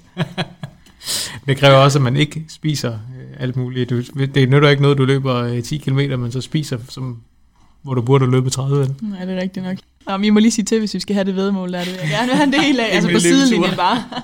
Kom med, at vi skal sætte et eller andet op. Ja. Hvad er dit største impulskøb nogensinde? Dummeste køb, jeg nogensinde lavede. Det er vel bare FIFA points generelt, når jeg træner. Altså, jeg har jo virkelig ikke brug for FIFA points som træner. Og der ved, jeg ved ikke, hvor mange penge jeg kan bruge på det. Altså det, apropos tidligere, ikke? Altså det der, der med at få en økonomisk gæld, altså FIFA points er det dummeste. Altså. Og især som træner, når man ikke har noget med at gøre. Kan man ikke sige, det er en form for investering i lige at prøve det forskellige? Du kan godt, du kan godt argumentere det så langt at sige, at jeg bruger syv hundrede og halvtreds kroner, men hvis du er oppe i fem tusind kroner på et spil, øhm, og det er lige pludselig ikke så laver optimalt at gøre, øh, hvis mor og far hører med, så nej. Undskyld, mor. Ja, undskyld. Okay. Playstation, P C, Xbox eller Nintendo? Bare sådan generelt eller til FIFA? Nej, bare generelt. Oh, P C. P C? Ja. Er det igen Magnus og Myggen? Det kan ikke fås på Playstation. No. Så. Så det er derfor? Nej, det er sgu... Der, jeg, jeg kan bare bedre lide en P C. Jeg synes, den arbejder hurtigere. Playstation, det bliver sådan, så har du fat om den samme ting en hel dag. Det har du så også på en computer med en mus, men du ved, Playstation, det er bare... Sidder du ikke også lidt og spiller Fortnite egentlig? Nej, det, det gør jeg engang. Engang spiller jeg meget Fortnite også. Ja. Hvad, um, hvad kører du ellers i dag ud over FIFA? Rocket League, så kører noget. Rocket League? Ja, jeg spiller lidt med Folmer. Nej, jeg lige skal hjælpe ham lidt af sted, ikke? Er det en eller anden form for rivalisering, må der være? Ja, lige præcis, og jeg føler lidt, jeg har overtaget. Ja, det er klart. Det, det tænker jeg, der er, jeg, jeg, jeg ved, at der snart kommer en masse Rocket League-tiltag i, i Danmark, så, så det kan jo være, at I skal begære jer derude også på et tidspunkt. Det kan jo være, at jeg skal snakke med Thomas om at lave Rocket League-hold til Lyngby. Ja, det er klart. Hvordan, øh, hvis vi lige tager de tre generelle, vi har også tre generelle spørgsmål, kan man sige. Du nævner, at du ikke, du ikke arbejder i e-sporten om ti år, men hvordan, hvor tror du, e-sporten er om ti år?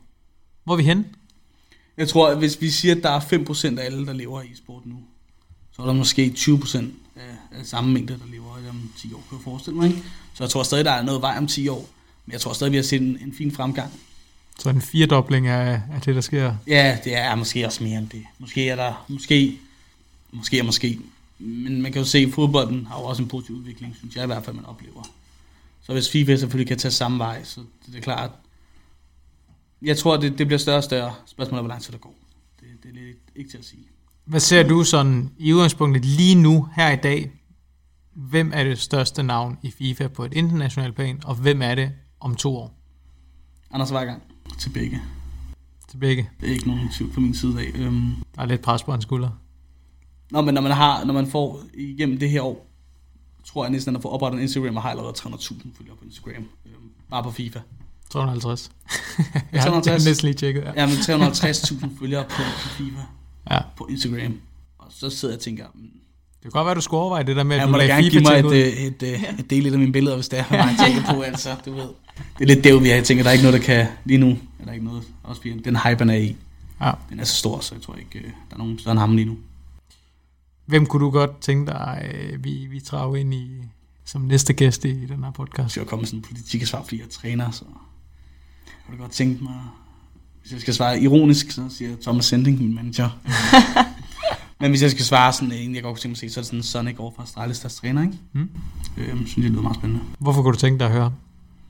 Jeg har været i gamer i, i noget tid efterhånden. Det er ikke fordi, jeg følger ham på daglig basis, men jeg kan godt tænke mig at høre, du ved, en af de her top, top, top trænere, som virkelig, du ved, formår at leve af det.